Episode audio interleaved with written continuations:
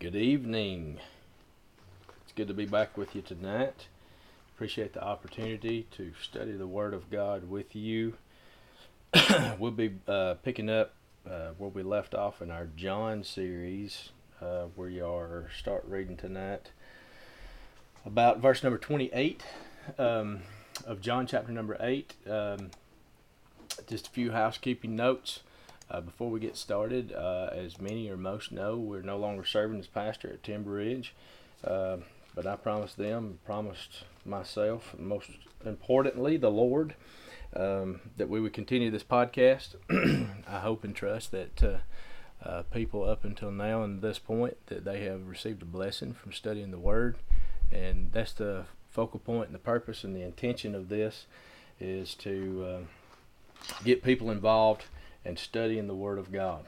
Um, if you're new to the podcast, we're going to try and redistribute this in a little bit different way so people can have a little bit uh, easier access to it. This was kind of uh, a spawn off of the uh, the COVID lockdowns that we had, and this is something that we started uh, for the people of the church. Um, but we know that many others listen, so.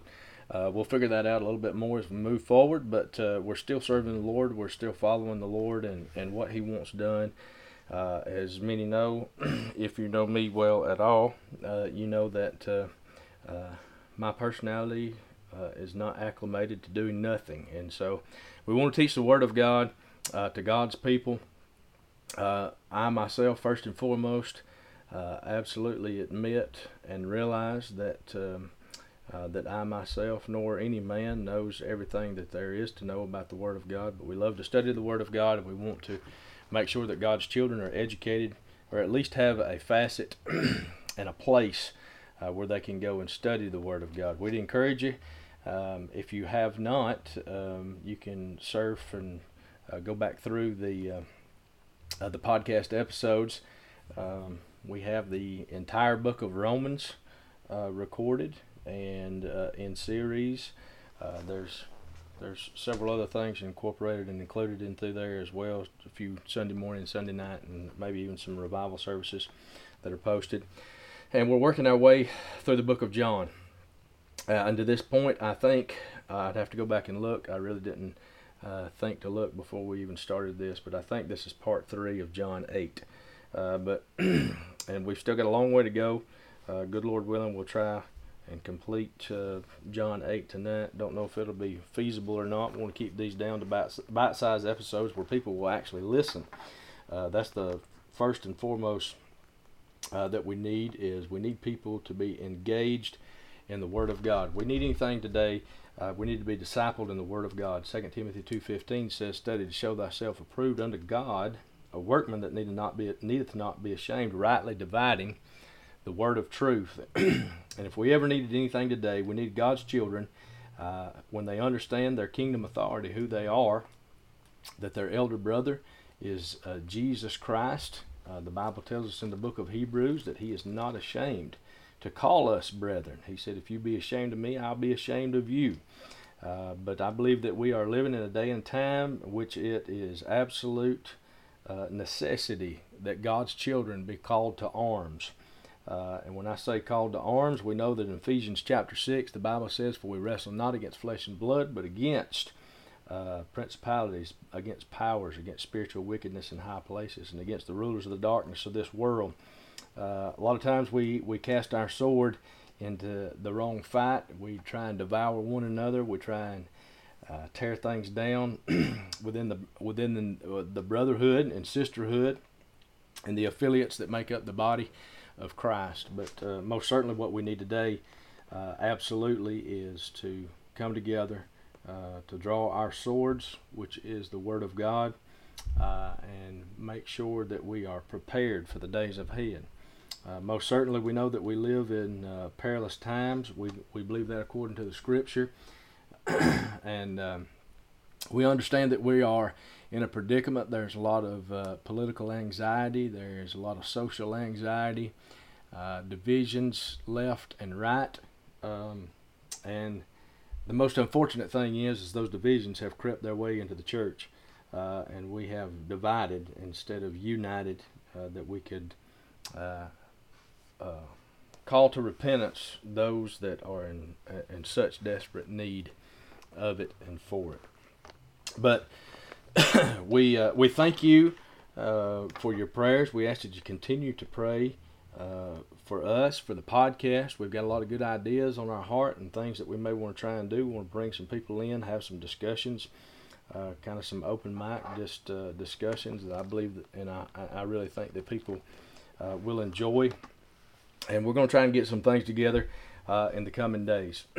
but if you have your Bibles and you want to pick up with us, we're going to, uh, like I said, this will be part three of John chapter number eight. We're going to pick up with verse number uh, 28, uh, 28, 29, and 30 is kind of the conclusion uh, of a of a discourse that is transpiring in John chapter number eight. But um, we're gonna we're gonna conclude with with those three verses, and then we'll kind of get into move our way into the next portion of this. But the Bible says in John eight twenty eight, then said Jesus unto them, When ye have lifted up the Son of Man, then then shall ye know that I am He, and that I do nothing of myself, but as my Father hath taught me, I speak these things. And and He that sent me is with me. The Father hath not left me alone, for I do always those things that please Him. Of course, this is a reiteration. And, and if you go back and you listen to the uh, former parts of this, you'll know where we've uh, discovered uh, and, and, discussed and talked about uh, where Jesus is dealing with the Feast of Tabernacles. And, and we have this, uh, the, the motif of the mosaic that, that uh, runs its course through the entire Gospel of John. But Jesus. Nevertheless, we find this. He's at great contention. We see this in all the Gospels. Uh, but there's a consistent contention uh, that is drawn uh, between the Pharisees, the Sadducees, and Christ as they reject him as the Messiah. They, they, they believe uh, will, and will affirm that he is a, a great teacher, uh, maybe even concede that he's a prophet. Uh, but they will not go as far as to say that, that he is the Messiah, the Son of the living God. And we see the I am statements that Jesus has made. But in verse 28, Jesus makes the declaration. He said, Then Jesus said unto them, When ye have lifted up the Son of Man, then ye shall know that I am He. And of course, He is. This is forward-looking prophecy that Jesus is speaking back to the Pharisees uh, and enlightening them on the fact uh, that uh, and he's prophesying his death right here. There's a lot of people they come into a conjecture over the Word of God and they say, well. Uh, uh, and this is we preached a message on this, and I believe it's posted on this podcast. If it's not, I'll pull it down and make sure that it is. Um, on uh, when we understand uh, the fellowship of the Trinity God the Father, God the Son, and God the Holy Ghost. Uh, but when we see this, we understand that this is a future prophetic event that Jesus is prophesying of, of his uh, impending death. And there's a lot of people, what I was going to say was there's a lot of people, they look at uh, the Garden of Gethsemane passages when Jesus, the Bible says that he prayed and his sweat became as dra- great drops of blood. Uh, and he even prayed to the Father. He said, Father, not my will be done, but nevertheless thy will uh, be done. And he surrendered. We know that the angels came, that they uh, that they uh, that they comforted him, that they fed him, and they nourished him, and we we understand those things. And there's a there's a seemingly a tension that's drawn in the text uh, that would drive us to believe that there is a part of Christ um, that that does not want to die. And, and I want to say this: when we look uh, now, there's a, a, term that we use uh, in terms of Christ only, the second person of the Godhead, the incarnate, the Son of God. The Messianic Son of God, the Lord Jesus Christ, is a term we use. is called the hypostatic union. The hypostatic union. Uh, there's a lot of people today. We we sing songs and we we uh, we make this statement, and and and, I'm not uh, I'm not uh, uh, slapping you on the back of the hand and telling you that you're doing something wrong because there's every person thinks about things in a different way. Um, and I'm not trying to be contradictory, but there's a lot of people they'll make the argument. They say, "Well, Jesus was 100% man and he was 100% God." Well, uh, the sum total of that is is that makes him 200%, which is not feasible. And there's a lot of people say, "Well, well, preacher, we're dealing with Christ. He is different." I, and I agree totally and wholeheartedly. I believe and I would affirm that Christ is different. but what we have here is we have the assumption of humanity. The first Adam, uh, which was Adam in the garden. Jesus is now the second Adam, right? So he came to redeem humanity. And in doing so, he has joined together. And if you go back and you read the early church fathers, you'll see the Nicene Creed where there's a declaration that they affirmed, uh, which essentially said this that they believed and they affirm in the hypostatic union. Well, what exactly is the hypostatic union? The hypostatic union uh, is that uh, not necessarily that he is 100% man, that he is 100% God, but that he is truly man and that he is truly God. He is the God man. Okay? Uh, so there's a. Uh, we must understand that it was God in the flesh, Emmanuel, the incarnate, that tabernacled and dwelled among us. He is, uh, he took on the as the Bible tells us in the book of Hebrews, he took on himself human flesh.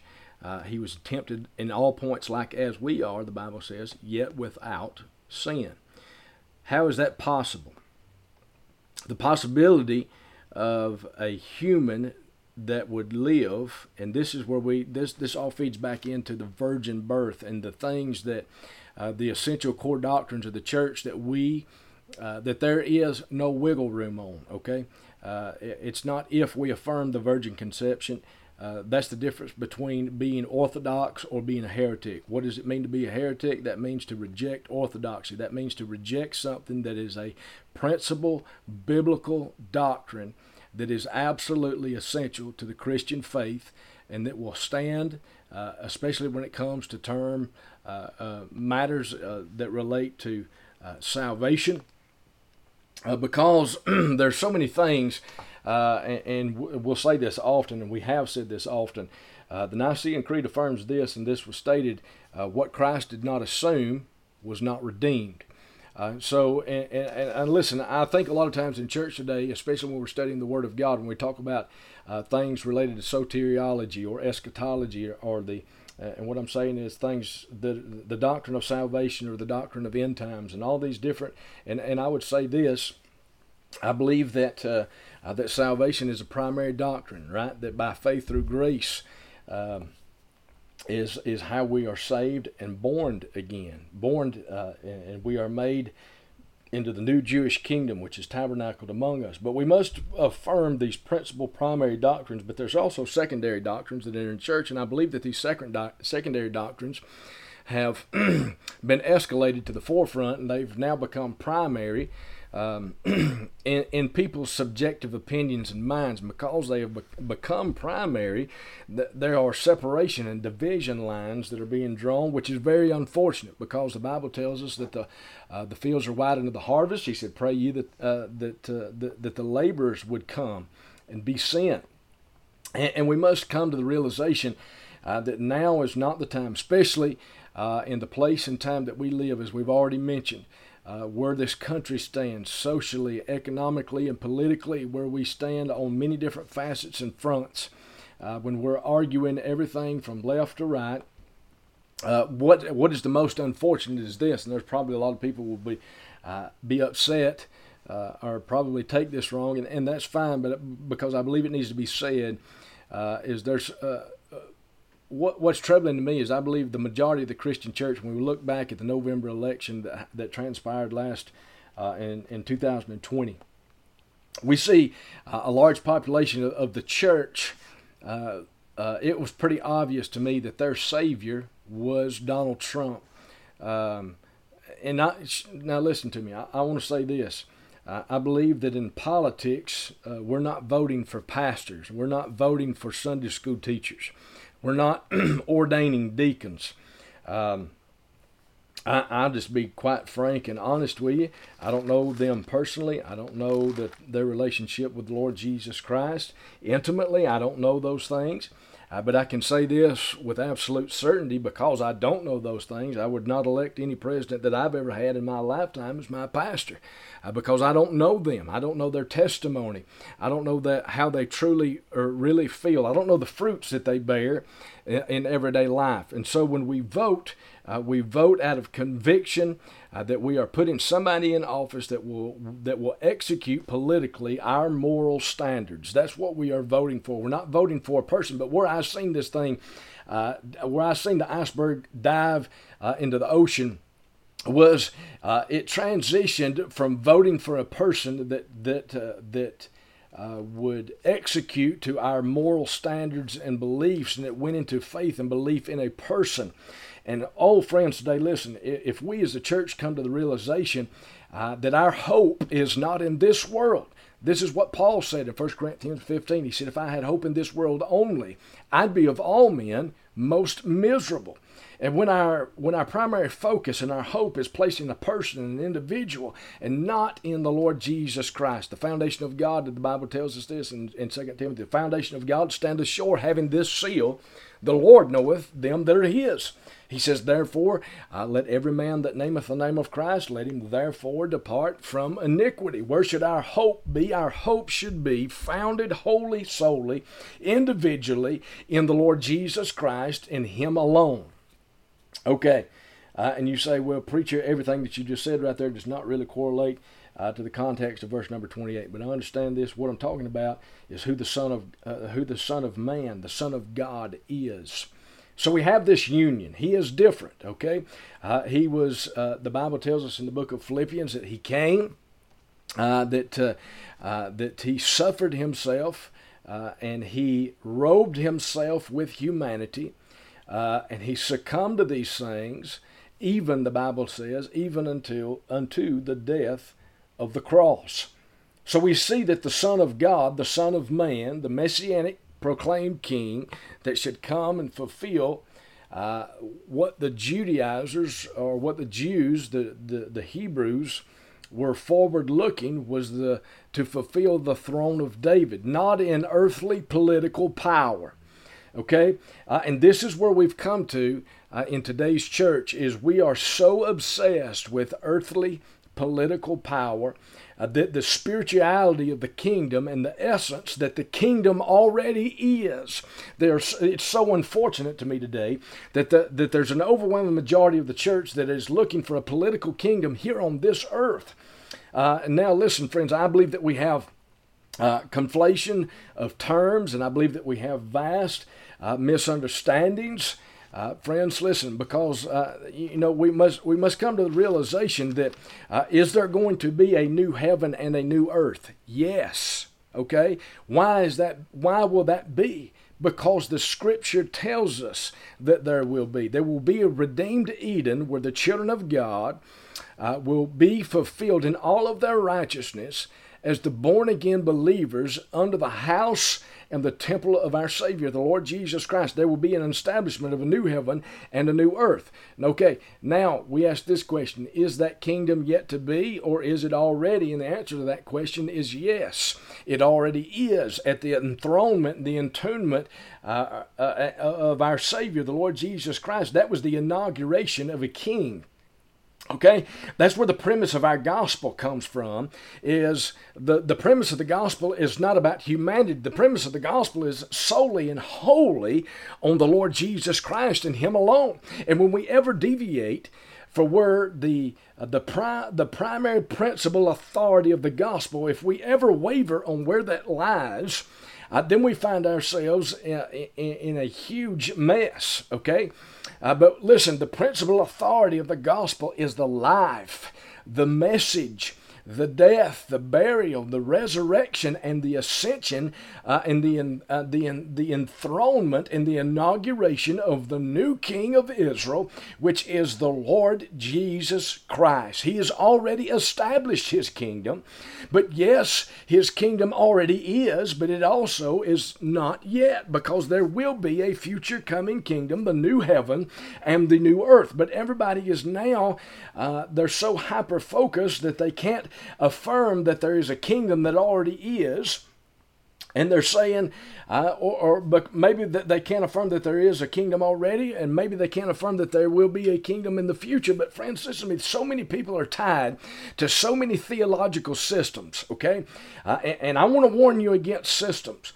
I, I fell into this trap personally, friends. Listen, there's so many people, they fall into these systems and they try and systematize the Bible. And I understand that there's a system, and I understand that we have uh, very mature, developed theologians who have published numerous copies and have spent their life's work putting out systematic theologies. And what is a systematic theology? A systematic theology is a step by step encyclopedia, for lack, uh, that will guide you through the, uh, how to systematize the Bible.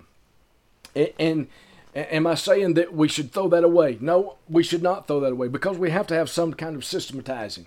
Okay, when we uh, even if it's very elementary at its level, we don't have to apply it to every other doctrine that we have. We need to let the Word of God speak for what the Word of God says, not be tied to a system, because there's so many people that are tied to a system uh, that they can't see the forest for the trees. And what am I saying in that is that uh, they're so wrapped up in their system that they read into, they eisegete the text, they read into the text what they believe instead of exegeting the text and letting the text speak out what it says in its context, in its framework.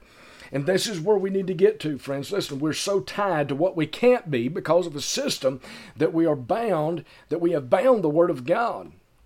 And we need to let the Word of God speak for what it is and what exactly it says. It's freeing, and we'll get into that here in just a few minutes, friends. Listen, when we understand the truth of the Word of God. But we see the power of the Son of God. We see this hypostatic union. We see that, uh, that He is uh, the incarnate that dwells among us. He's truly God, He's truly man. Uh, and this is what makes him different. He robed himself with flesh. Uh, he lived in this world of sin, yet he never succumbed to sin. Why? Because there is, uh, through the fall and the sin of Adam, now, this is one thing, and you go back and you listen to our Romans 5. Uh, when we did uh, this, uh, the, the episode on Romans 5, it's probably a two or three part series. Uh, but when we get back into that, we, we talk extensively and explicitly about the fact that we did not inherit uh, Adam's guilt. Somebody does not go to hell because Adam sinned. Somebody goes to hell because they sinned. Okay, uh, friends, listen to me. And when I say they, you can you can replace that with you. So, friends, listen. Uh, if a person would go to hell, it's because not because of what Adam did, uh, and it's not because of Adam's guilt, but it is because they have personally ratified the things which Adam did. So they've personally sinned themselves. Okay? So, but now what happened in the garden? Uh, what happened in the garden is there was an exile from the garden. So Adam was cast outside of the garden. What, what is the significance of Adam being cast outside of the garden? Well, in the garden, uh, so you had the world, uh, you had Eden, you had the garden, and then you had the tree. Uh, in the midst of that garden, where the tree was, is where God dwelt with man. That was heaven on earth.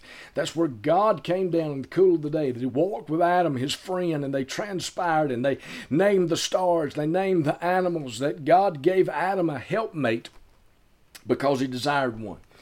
That's where the intimate presence, where heaven on earth was. Okay? Uh, now, what happened at the transgression? At the transgression, through disobedience, Adam disobeyed, and therefore the Bible tells us that God exiled Adam from the midst of the garden eastward in Eden. And the Bible says that he set uh, at the gate uh, thereof cherubims with flaming swords to guard the tree of life. Now, when we understand this, we understand that now we are outside outside. This is critical. We are outside. We are now outside all humanity because of that transgression. All humanity through procre- through procreation is now outside of of of, uh, of the immediacy and the intimacy of Christ. So now, what do we have? Now, because we're outside, because we are away, there's a separation from God. Now, because of that, there is a, a propensity and an inclination toward sin. What does that mean? What does that mean? That means that when we are born into this world, that we are born with an inclination, a bend, or a propensity. That means that we have a desire to sin. Okay? Uh, now, friends, listen. Now, from that, we work into the, the, the process of, and, I didn't mean to turn this into an Ordo Salutis, but then we turn into uh, the, the responsibility factor. Uh, we must understand today, and this is a hard concept for a lot of people to grasp, and I, I just really re- recently uh, understood this, is, and, and, in all essence, when we say it out loud, I, I can see where uh, it's probably very difficult to, to, to understand.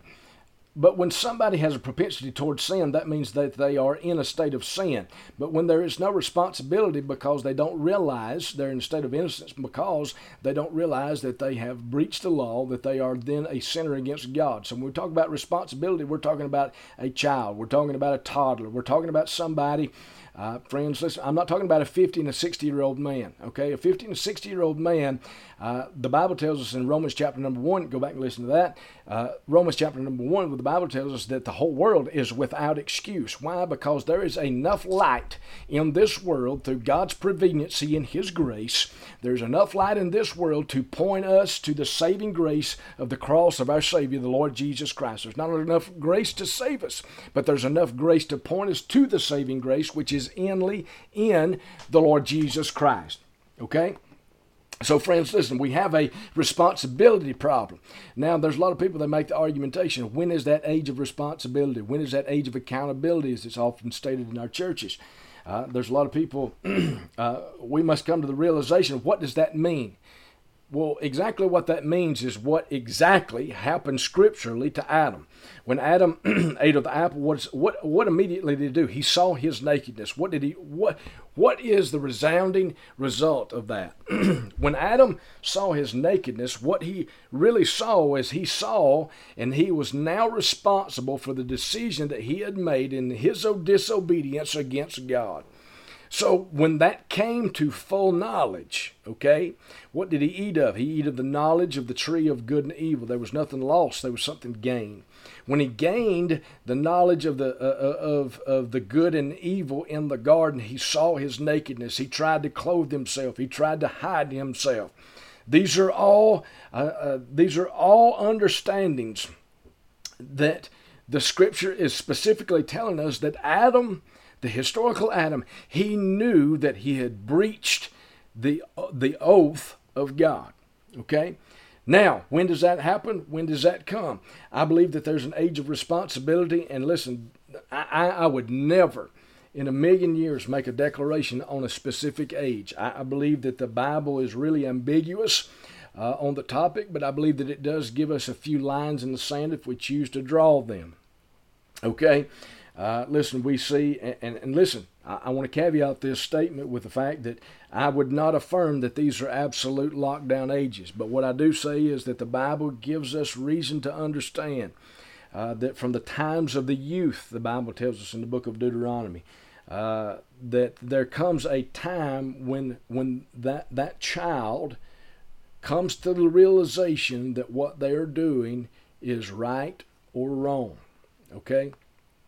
When that comprehension comes, therein entails responsibility is now on them. Okay?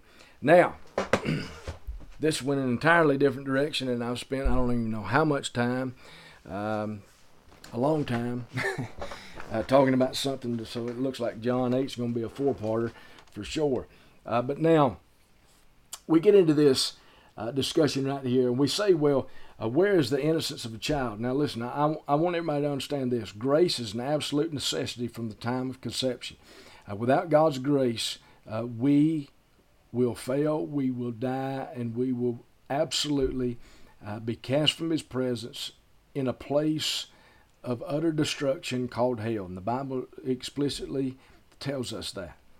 So it's God's redeeming grace that keeps us till the age of responsibility. There's a lot of people I know that they may wonder through the text and they say, uh, well, uh, how is it possible? Uh, and or, or where is my child that was taken? Uh, maybe that they were lost in a miscarriage. Maybe they were lost as a young toddler. Maybe they, uh, maybe something transpired while they were incredibly young. Very sad, very unfortunate. but I, and I, and I've mentioned this many times in Isaiah chapter number 53. Uh, the Bible tells us where do we get our security and our absolute from that? Where, where can we find that textually, preacher? We go to Isaiah 53. I want you to pay attention. In Isaiah 53, verse number 5, the Bible tells us, He said, But He was wounded for our transgressions, He was bruised for our iniquities.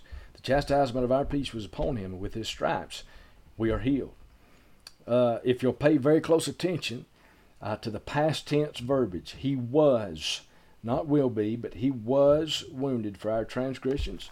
He was bruised for our iniquities. The chastisement of our peace was upon him, and with his stripes we are healed. I'll go uh, to one more place, and then we'll get on uh, with this in 1 Peter chapter number 1, verse number 18, one of my favorite verses that I quote often. For as much as you know you were not redeemed with corruptible things, as silver and gold, from vain conversation received by tradition of your fathers, but with the precious blood of Christ as the Lamb without blemish, without spot, who was verily, listen to this, who was verily, who verily was foreordained before, before, before the foundation of the world, but was manifest in these last times for you. I'm glad that there's proveniency. I'm glad that there's grace until the age of responsibility or the age of accountability, however you want to look at it.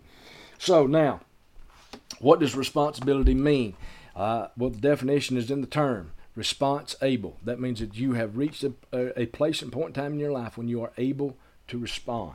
Okay?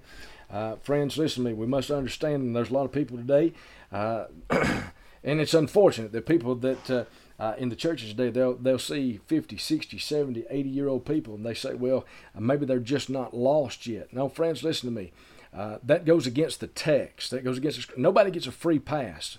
Uh, in, in, Acts and, and chapter four, verse twelve, for there's no other name under heaven given among men whereby we must be saved.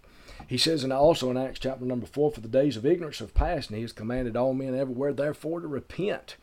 Uh, the Bible tells us in, in, the book of Romans, and we've already talked about this, uh, acknowledged him uh, before, but I'm going to read this to you just so I don't misquote it, and so uh, you don't have to say, "Well, the preacher, this is what." Uh, no, this is what the Word of God says. Amen. First, uh, in Romans chapter number one, verse number eighteen, for the wrath of God is revealed from heaven against all ungodliness and right, unrighteousness of men who hold the truth in unrighteousness, because that which uh, may be known of God is manifest in them. For God hath showed it unto them. For the invisible things of him from the creation of the world are clearly seen, being understood by the things that are made, even his eternal power and Godhead. So they are without excuse. They are without excuse. Uh, friends, listen to me. We can see the starry heavens. We can look at the trees. We can see the grass growing. We can see the birds singing, uh, the crickets chirping, and the frogs uh, uh, as they're croaking, my friends, listen to me. We can see the face of God. You saying, preacher, that we can get saved uh, through the creek, uh, through the uh, croaking of a frog? No, I didn't say that. I just said where there's lights given. When you respond to the light that is given, God will give you more light. When you have an affirmation that there is a God who created all things, God will send you more light. Amen. And I believe that God's proveniency, His saving power, His grace is sufficient uh, in the fact that He will keep you Amen. That He will keep you into that place and that point and that time where the gospel can be delivered.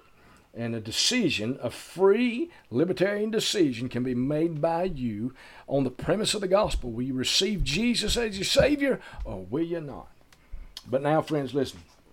I don't even know how long I've taken, probably a good portion of 30 minutes here.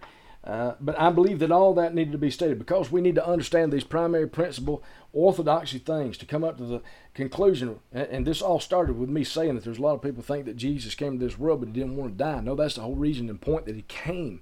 He came to redeem all things. Okay, and this is what this is a future prophetic event that he's foretelling in verse number 28. Then Jesus said unto them, uh, When you have lifted up the Son of Man, then ye shall know that I am He. And this is what He's uh, future. This is the future prophecy that He's foretelling them of. Listen, there's coming a time when I will be lifted up as the Son of Man. I will redeem as the second Adam. Okay.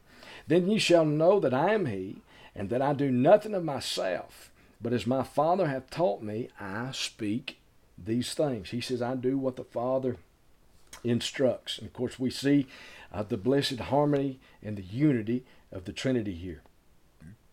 In verse number 29, and he, and, he that, uh, and he that sent me is with me. The Father hath not left me alone. For I do always those things that please him. He came, he said, I came to do the will of my Father and the will of my Father alone. And uh, I, this is probably reminiscent of a time that you remember uh, when Jesus, he was 12 years old. The Bible tells us that they came in for the Passover uh, at the annual time of the year as they were celebrating Yom Kippur.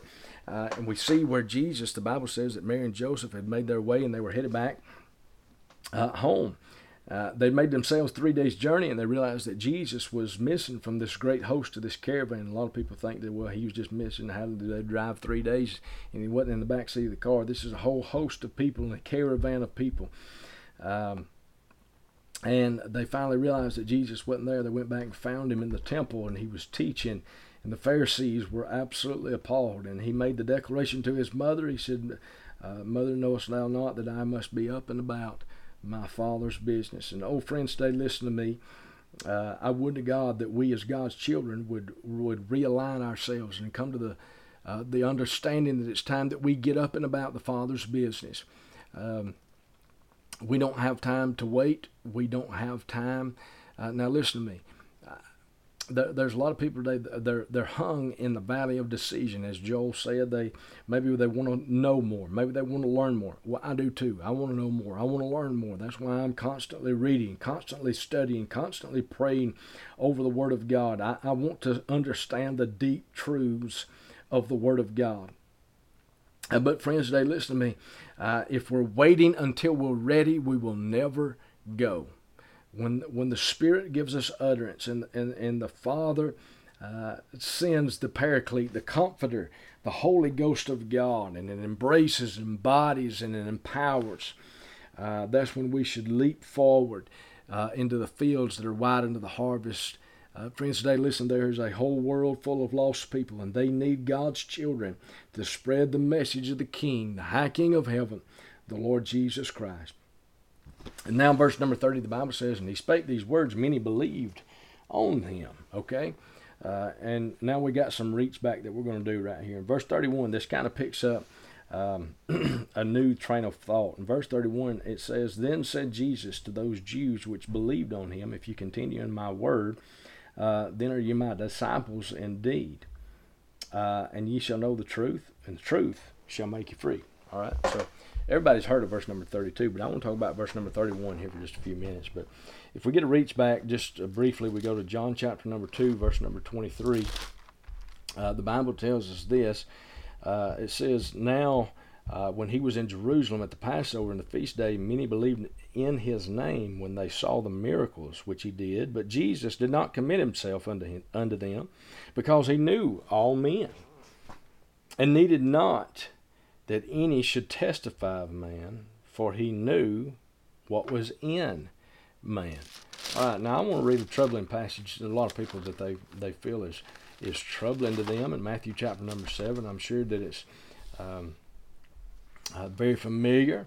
Uh, in Matthew chapter number seven, verse number twenty-one, the scripture reads, "Not every man, not every one that saith unto me, Lord, Lord, shall enter into the kingdom of heaven, but he that doeth the will of my Father which is in heaven." Many will say unto me in that day, Lord, Lord, have we not prophesied in thy name, and in thy name have cast out devils, and in thy name done many wonderful works? And then I will profess unto them, I never knew you. Depart from me, ye that work iniquity. And there's a lot of people, they, they find absolute disdain in this. They find unsecurity. They feel like that they're, uh, and friends, listen to me. This is the whole premise of what we've trying to been trying to preach for months now and trying to teach and educate the church is this that, friends, listen to me. The Bible tells us in Romans chapter number 5, but God commendeth his love toward us, and that while we were yet sinners, while we were yet sinners, Christ died for the ungodly. And so, friends, we, we must come to the realization uh, is this: there's a lot of people today that they're they're hung in the valley of decision. They're stuck. Uh, listen, and and and they are they're absolutely in bondage to doubt. Okay, and and the whole reason and purpose for that is is because they are trying within themselves, even though they wouldn't affirm this. This is really what they're trying to do. Our altars are full. It's uh, our our altars are absolutely full of people who are trying to make Jesus love them more, or they're trying to be more righteous so Jesus can or will love them more. But the whole objectivity of this is this. He said, "Listen." Uh, and this is the way I've related this many times in days in past that are gone, is that uh, when Jesus was on the cross uh, of Calvary and he, and he, was dying and and offering the sin, uh, the ransom uh, for for the redemption of all humanity in the cosmos, when he was actively engaged in all these things, friends, listen to me. Uh, he looked at your deepest, darkest, abominable, wicked, most sinful times. That one place in time the, in every individual creature's mind there's a place that there's a point there's a time when we feel that we may have been at our vilest okay? The things that we don't want anybody to know about the things that we've kept hidden or kept secret uh, the things that we're ashamed of.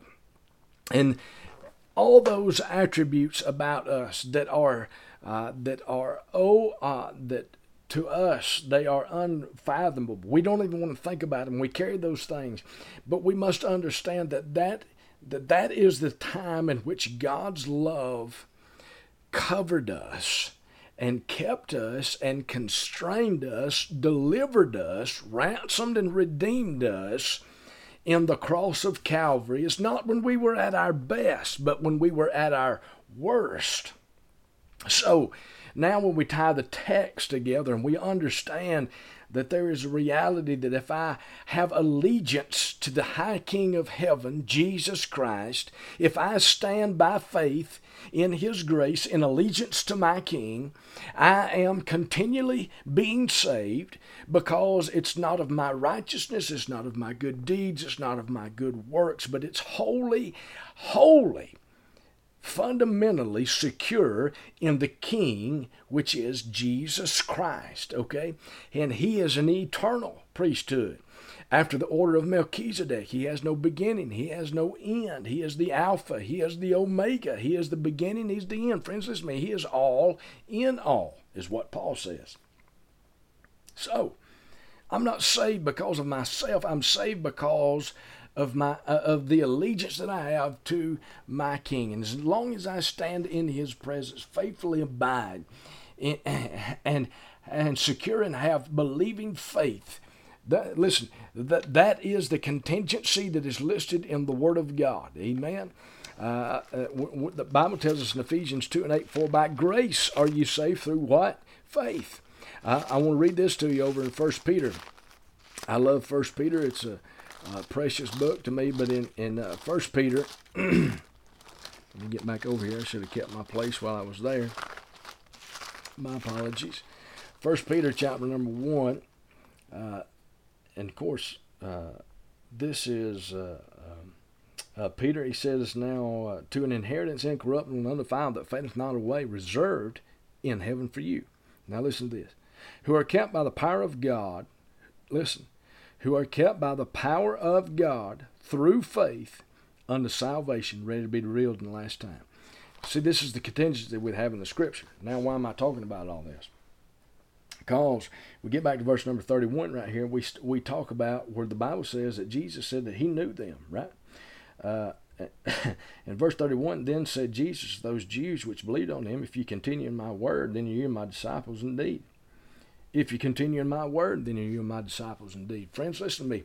Uh, we must understand uh, there's a lot of people out there. Uh, I, I, I, call them one and done's. Okay, uh, listen. They uh, when, we talk in relationship of, of the one and done's, I'm talking about those that say that they have an experience, but they show no allegiance, that they have no fruit. And uh, friends, listen to me in all manner of principle, we must understand this. It's not about the fruit, it's absolutely about the root. Who is the root? The root is Jesus Christ. Uh, can I judge men's thoughts, and hearts, and actions and intentions? No, I can't do those things. God can. Uh, but we are, uh, we are, and listen to me, we're not to go around executing judgment on who's saved or who's lost, but we must do this. We must come to the common reasoning uh, and, and the reality of this in the church of God is that people, uh, if they show no allegiance, if they have no fruit, it doesn't matter what they say that they have, we should treat them like they're lost. Okay? Treat them like they're lost. We don't need to remind them uh, of what they once had or maybe what they, uh, because friends, maybe they don't have it. Maybe it's not real. Maybe it was, maybe it never happened, period. Uh, and friends, listen, we should treat them as such. And that's what the Bible tells us work out your own salvation with fear and with trembling. But the Bible talks about in many places about, uh, you know, Jesus in another place, the Bible says that he spoke a hard saying. After he spoke a hard saying, the Bible says that many of those which followed him, they departed and they left. And Jesus turned and uh, in like manner, and he looked at Peter and he said, Peter, will you go away also? And he said, Lord, to whom else shall we go? He said, For thou hast the words of life. So when we look at this and we evaluate this, it's talking about the pursuant faith uh, that the Apostle John in the Johannine Gospel right here is he uh, is is he's always uh, reminding us of. He's telling us to abide, to continue, and to remain. Uh, so, friends, listen to me. This this is something that is absolutely essential uh, in the Christian faith. This is not what I think. This is just plain and simply what the Word of God says. Okay. Then verse number thirty-two, and the Bible says, "And ye shall know, uh, ye shall know the truth. The truth shall make you free." Okay.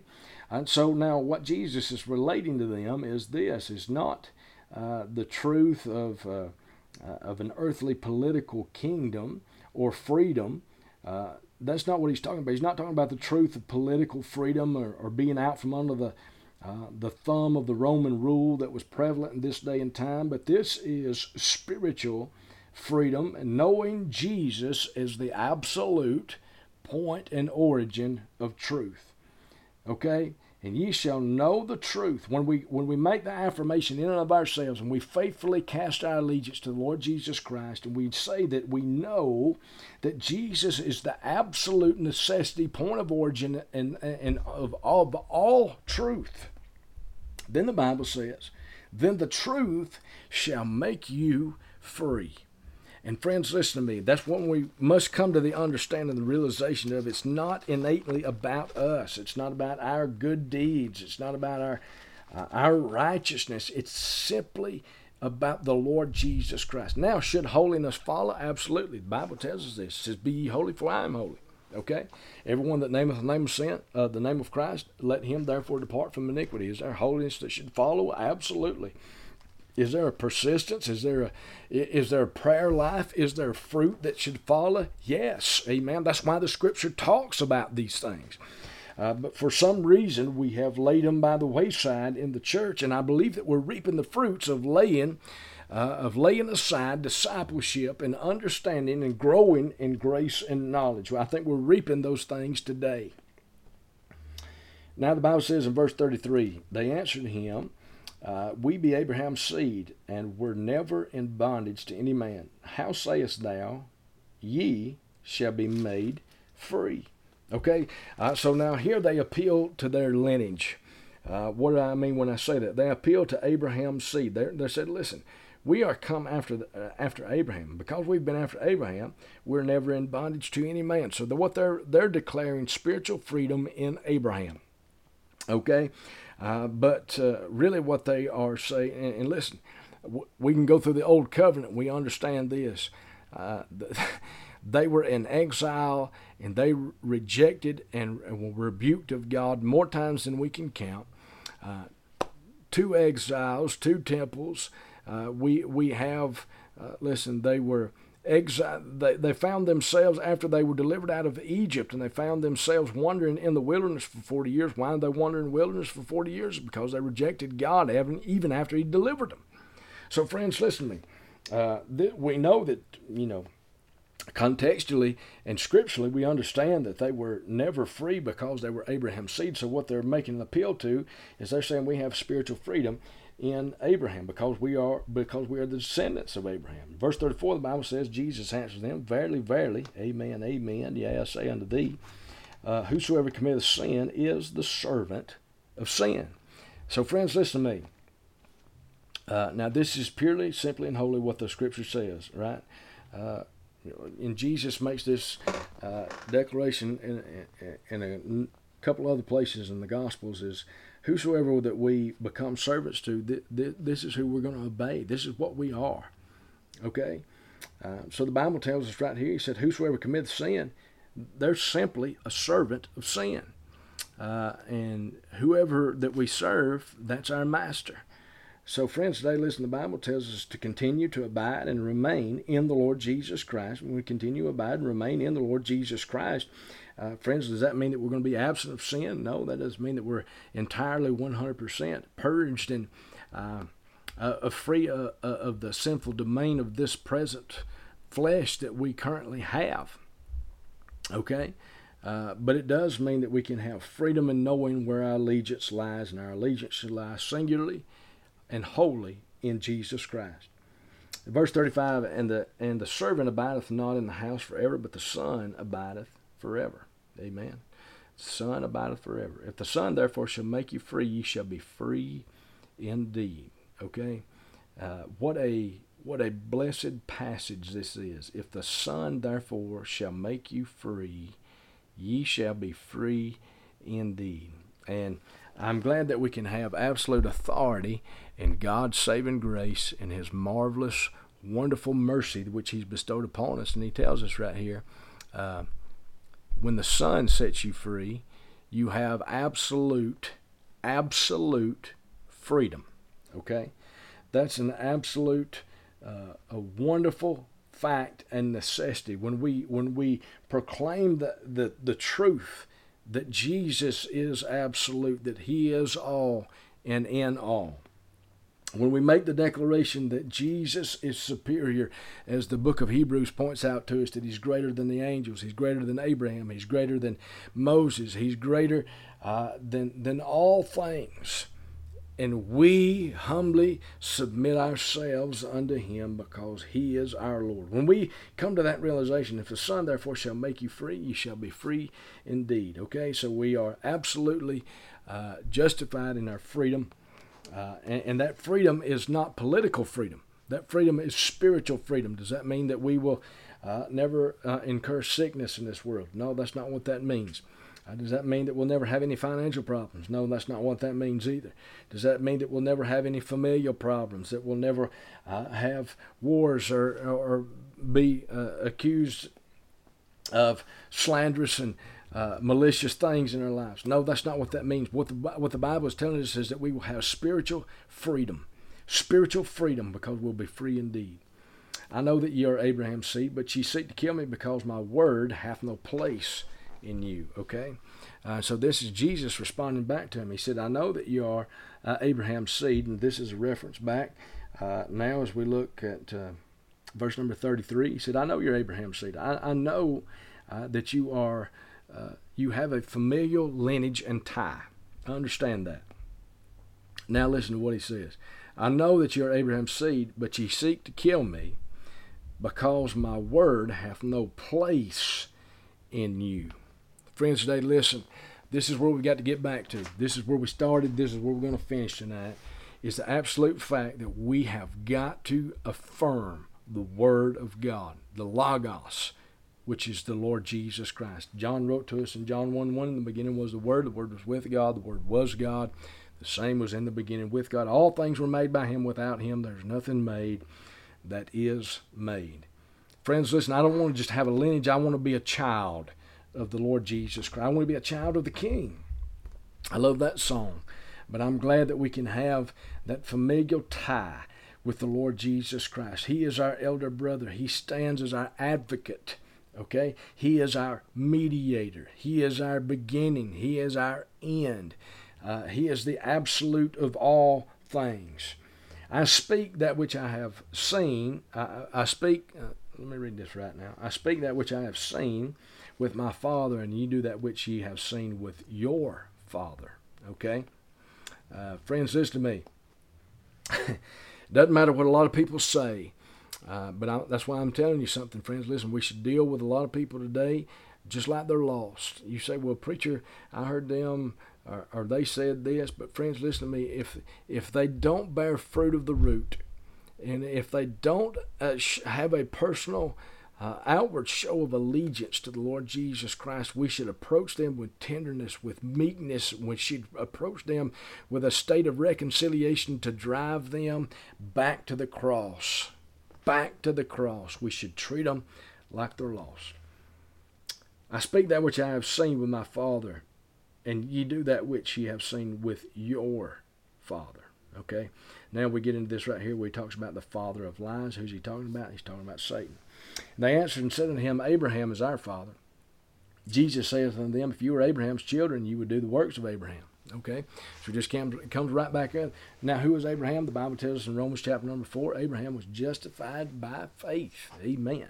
Amen. Uh, so, friends, listen to me. uh, when there comes a, a sense of loyalty and justification and sacrifice uh, that is an affiliation of the seed. Listen, he said, uh, he said, you may be the seed of Abraham, but you're not Abraham's child. But now uh, ye seek to kill me, a man uh, that hath told you the truth, which I have heard of God. This did not Abraham. What did Abraham do? Abraham was a man that was uh, vexed in a pagan nation. and God because of his great salvific plan through the Lord Jesus Christ. He called a man out of Ur of, Chaldees and he said, Go uh, and follow me. And he picked up and he left. Amen. Uh, friends, listen to me. This is what God requires of this is absolute obedience. It says, Ye do the deeds of your father. Uh, then said they unto them, We be not born of fornication, or they're not illegitimate children that are taken in adultery. He said, We have one Father, even God. Jesus saith unto them, If God were your Father, you would love me.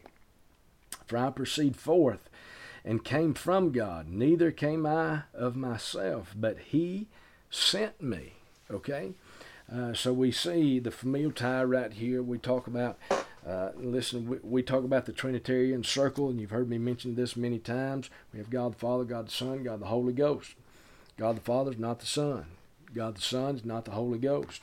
God the Holy Ghost is not God the Father. But the Father is God, the Son is God, and the Spirit is God.